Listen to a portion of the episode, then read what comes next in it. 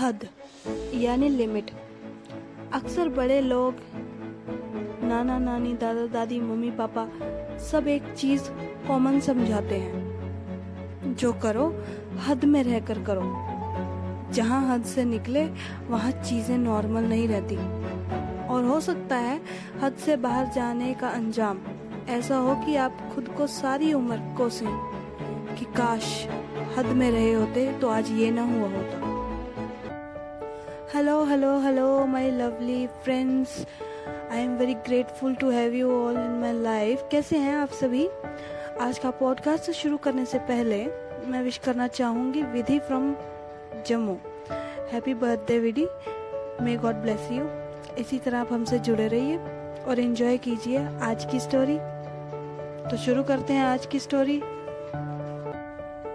आज की कहानी है चार दोस्तों के बारे में। राहुल, रोहित, करण और गुरमीत। एकदम खुश मिजाज नेचर के लड़के थे ये लोग। अभी अपनी ग्रेजुएशन ही कर रहे थे। खूब मस्ती मज़ाक किया करते थे।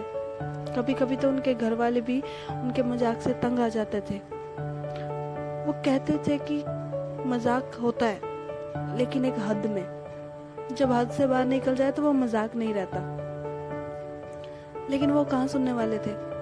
वो कहते हैं ना कि इंसान नेगेटिव चीज़ों की तरफ़ बहुत जल्दी अट्रैक्ट हो जाता है। इसी तरह इन चारों को भी जिस चीज़ से मना किया जाता था, ये सभी उन्हीं चीज़ों को पूरी शिद्दत से किया करते थे। खैर कॉलेज में टैलेंट हंट स्टार्ट हुआ। ये चारों की एक ही क्वालिटी बेस्ट थी कि एक क्लासिकल डांसर्स थे। ब्रिलियंट क्लासिकल डांसर्स सबसे अलग कुछ करना चाहते थे। उनको लगता था कि ये डांस सिर्फ़ वुमेन या गर्ल्स ही क्यों करें? कॉन्स्टिट्यूशन में थोड़ी लिखा है कि लड़के नहीं कर सकते। इन चारों का मेन मोटिव ही ये था कि ये जो परसेप्शन बना हुआ है लोगों का कि लड़के डांस नहीं करते, उसको चेंज करना है।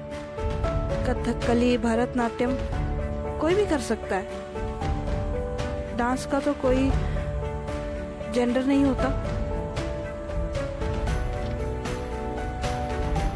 कभी कभी इन्हीं चीज़ों पर उनकी फैमिली से लड़ाई हो जाया करती थी। पर इनको खुद पर यकीन था। कॉलेज खत्म होने के बाद इन तीनों ने डांस प्रैक्टिस करनी शुरू की। लेकिन फिर इनको लगा कि बीच में एक ब्रेक बनता है, क्योंकि थोड़ा ब्रेक तो बनता है राइट जब ब्रेक का प्लान बन ही गया है तो इन चारों ने प्लान बनाया कि ये लोग राजस्थान जाएँगे। इनको हवेलियाँ देखने का बहुत शौक था। राजस्थान, अपने कल्चर, राजाओं, उनकी सियासतों, उनकी हवेलियों, उनके कल्चर और उनके खाने पीने के लिए बहुत फ़ेमस है। राजस्थानी शान अलग ही दुनिया में ले जाती है। जब वो वहाँ पहुँचे तो वहाँ का कल्चर, खाना, लोग लाइफस्टाइल देखकर दंग रह गए। बेसिकली वो वहाँ पर एक्सप्लोर करना चाहते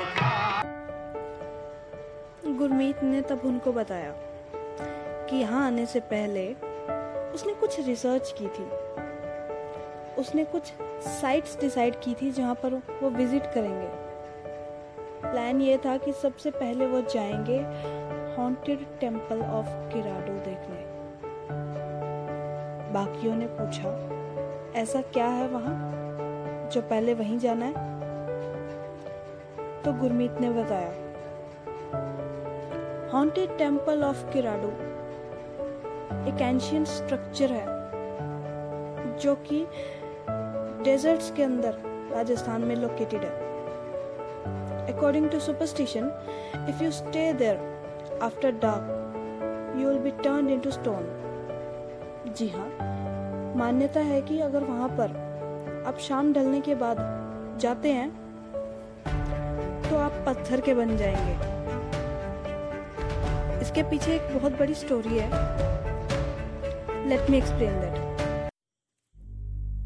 basically temples of Kiradu का ज़िक्र तब आता है जब मोहम्मद गजनी सोमनाथ टेंपल में इन्वेजन करने के बाद वापस जा रहे थे।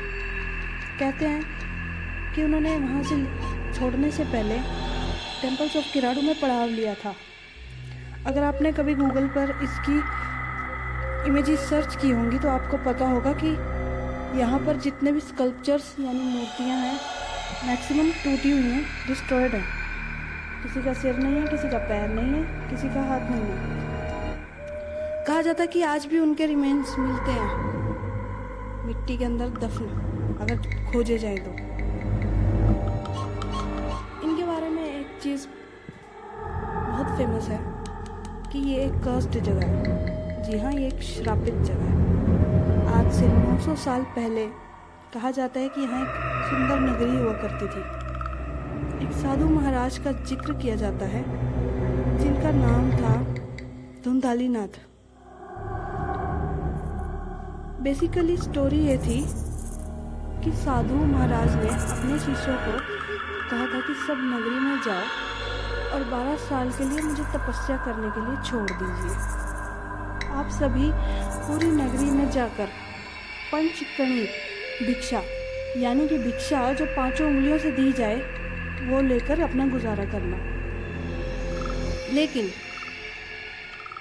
राजा का आदेश था कि पंचकणी भिक्षा किसी को ना दी जाए और तीन कणी भिक्षा, यानी तीन उंगलियों से दी जाने वाली भिक्षा ही दी जाए। ज़ाहिर सी बात है कि प्रजा अपने राजा की आज्ञा का ही पालन करने वाली थी।